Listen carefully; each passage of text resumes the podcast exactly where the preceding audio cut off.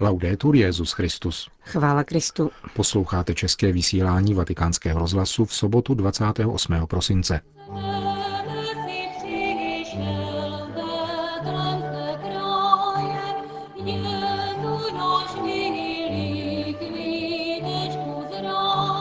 Delegace syrské vlády dnes navštívila Vatikán.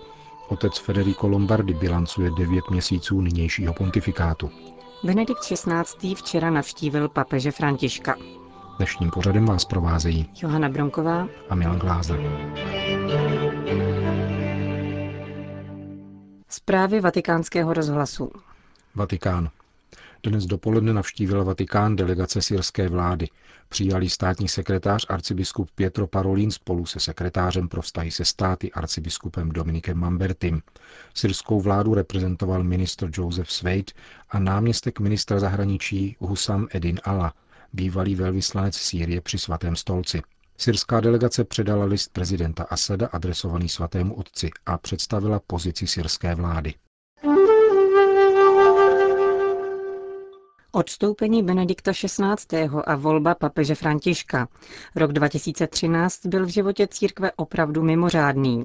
Ohlíží se za ním tiskový mluvčí svatého stolce v rozhovoru s Alessandrem Gisottim pro vatikánský rozhlas počínaje právě o ním radikálním činem Benedikta XVI. Je una scelta che ha segnato quest'anno e continuerà a segnare anche le epoche prossime della Chiesa perché Je to rozhodnutí, které poznamenalo tento rok a bude nadále ovlivňovat budoucnost církve. Myslím, že bude mít důsledky i pro příští pontifikáty. Je to otevření cesty, řekněme možnosti, která, jak výstižně poznamenal Benedikt XVI. ve zdůvodnění svého odstoupení, je také odrazem doby, ve které žijeme. Nešlo tedy o pouhou jeho osobní situaci, nýbrž o akceleraci doby a akumulaci problémů, které tato doba klade. A toto postřehl papež s velikou prozíravostí a velkou pokorou, čímž umožnil církvi, aby měla vedení, kterému, jak to definoval, se bude dostávat nových sil. A to se skutečně stalo způsobem nečekaným a udivujícím. e Papež František se stal v krátké době familiární postavou na světové úrovni a je zarážející, že nejenom mezi křesťany. Je možné načrtnout nějakou bilanci nebo interpretaci těchto prvních devíti měsíců jeho pontifikátu. Certamente la rispondenza dei gesti e delle parole di Papa Francesco nel mondo di oggi è assolutamente impressionante. Absolutně zarážející je v dnešním světě soulad gest a slov papeže Františka. Myslím, že dal odpověď na hluboké a stále očekávání celého lidstva, které je v nouzi, touží po lásce, odpuštění, upřímném a blízkém vztahu, který dodá útěchu a povzbuzení. Něco se zkrátka dotklo nejhlubší struny vnímavosti a osobitosti člověka obecně, protože se tak stalo opravdu na každém kontinentu, ve všech zemích, v nejrůznějších životních situacích lidí naší doby. Myslím, že tento nejjednodušší výklad je také nejpravdivější, tedy, že je to koncentrace zvěsti boží lásky, božího milosedenství, jeho blízkosti všem a božího přání dobra a spásy pro veškeré tvorstvo. Je to něco, co bylo pochopeno z účinných gest a prostých slov, která byla použita, tedy zrušení bariér mezi osobou papeže a lidmi, s nimiž se setkal, bylo pochopeno velmi jednoduše a bezprostředně všemi. Myslím, že takto je třeba si tento soulad vykládat. Papež si tak počíná proto, že účinně interpretuje lásku Boha Otce ke všemu tvorstvu. interpreta effettivamente l'amore di Dio Padre per tutte le sue creature. Již prvními gesty a prvními slovy vzbudil papež František obrovská očekávání nejenom v církevním prostředí. Co lze očekávat příští rok také v souvislosti se schůzkou komise osmi kardinálů? E Myslím, že bychom měli očekávat a doufat, aby se tento velký impuls obnovy a účinnosti křesťanského poselství, který dává papež František, mohl v církvi rozšířit, protože zatím je patrný tady v Římě a je velmi soustředěn v jeho osobě. Vidíme však, že v mnoha zemích světa se lidé více spovídají a začínají se účastnit bohoslužeb. Existuje tedy jakýsi vlnový efekt této blízkosti lásky boží skrze církev. Je však třeba dalšího rozvinutí a musí se z toho opravdu stát určitý styl, kterým církev hlásá evangelium. A papež František v jistém smyslu dává příklad. vzor pastoračního přístupu, který je třeba rozšířit a který by se měl stát běžným všude v církvi. Toto bychom měli očekávat a to bychom měli doufat. Nevyhnutelné strukturální změny, reformy, o nich se tolik mluví, jsou něčemu platné jedině tehdy, když slouží tomuto cíli. Totiž když struktury, nástroje či organizace jsou skutečně nástrojem ve službách evangelního ducha a zvěsti evangelia. Tak to chápe papež František reformu, totiž přizpůsobit nástroje a struktury více k poslání církve, zvěstování evangelia až na hranice tohoto světa, na periferie, o níž často mluví ve vztahu chudým, k lidem, kteří nejvíce potřebují blízkost lásky páně a božího svědectví. Můžeme tedy doufat, že toho komise osmi kardinálů a další konzultace docílí. Podle mého mínění je zapotřebí, aby bylo absolutně jasné, že jde o druhotný aspekt, který přichází následně a za účelem služby tomu prvnímu, kterým je zvěstování evangelia a poslání církve. Toto je cesta. Papež dal do pohybu různé poradní skupiny a komise, aby struktury transparentněji a účinněji svědčily, i pokud se týče Vatikánu a jeho administrativních struktur. Opravdovým problémem je však onen vztah mezi duchem a jeho výrazovými nástroji, strukturami a organizacemi.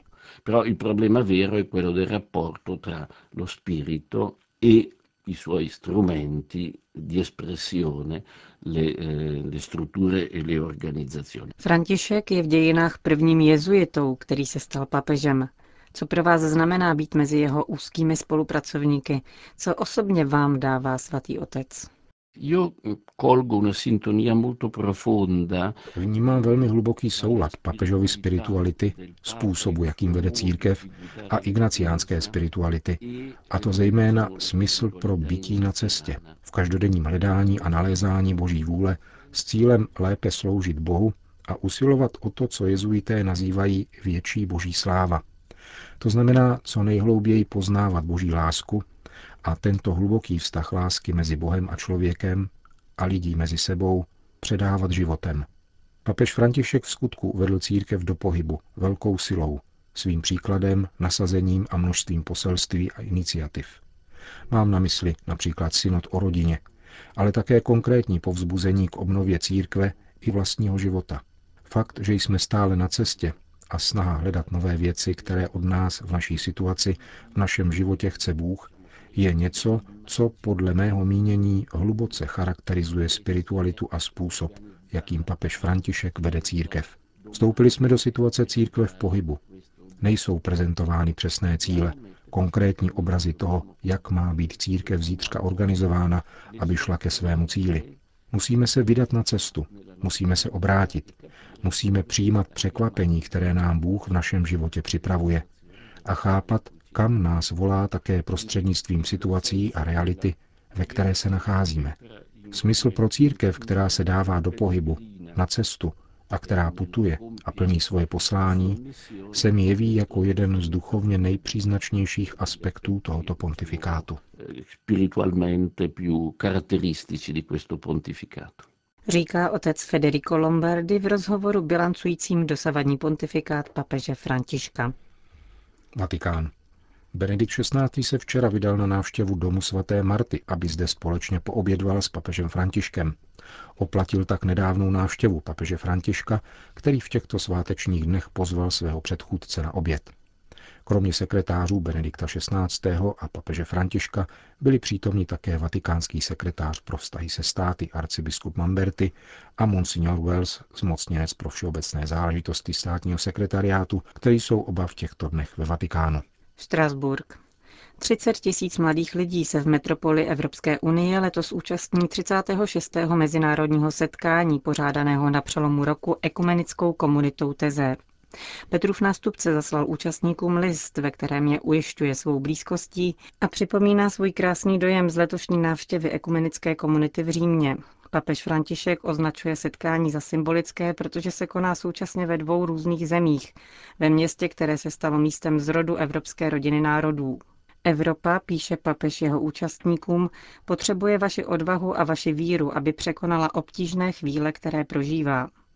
V závěru poselství papež žehná účastníkům setkání a zvláště pak těm, kteří jim nabídli svoji pohostinnost. Představený ekumenické komunity Teze, bratr Alois, k letošnímu setkání vatikánskému rozhlasu řekl.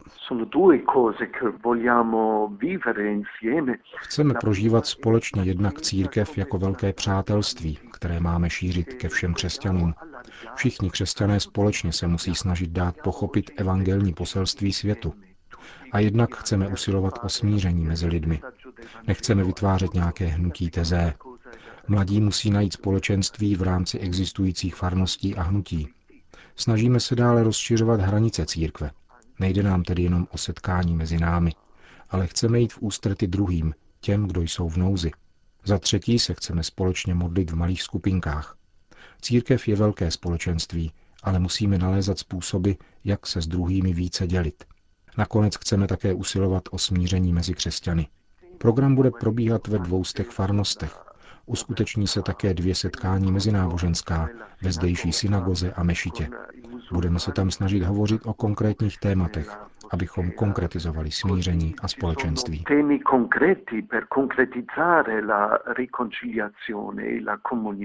Říká představený ekumenické komunity v Teze v souvislosti s letošním setkáním mladých ve Štrasburku.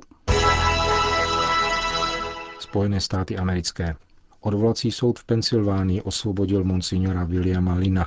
Tento 62-letý kněz, který zastával v letech 1992 až 2004 úřad generálního vikáře dieceze Philadelphia, byl odsouzen za to, že z titulu svojí funkce údajně umožnil jednomu knězi, podezřelému ze zneužívání mladistvých, páchat trestnou činnost tím, že jej přeložil na místo, kde byl v kontaktu s dětmi.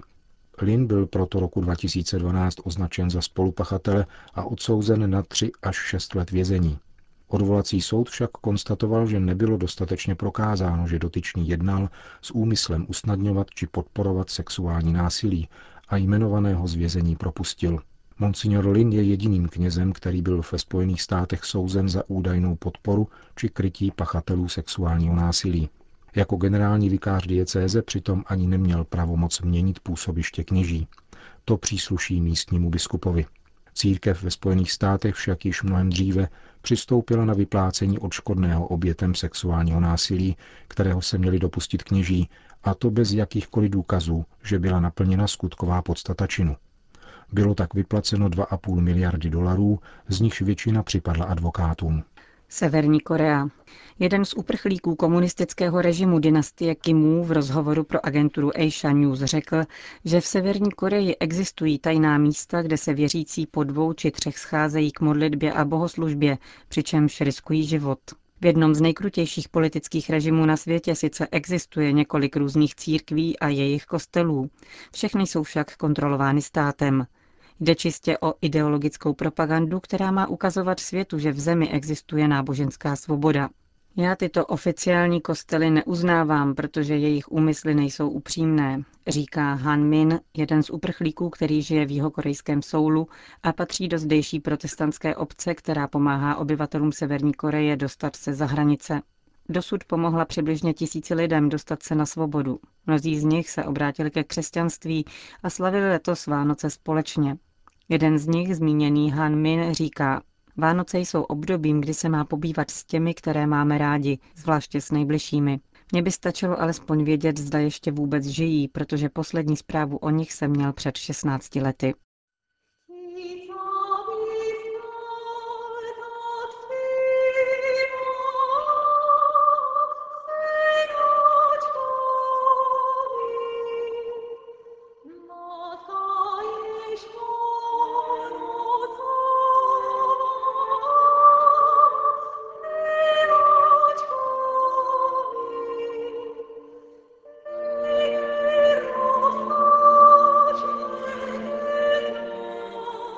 Končíme české vysílání vatikánského rozhlasu.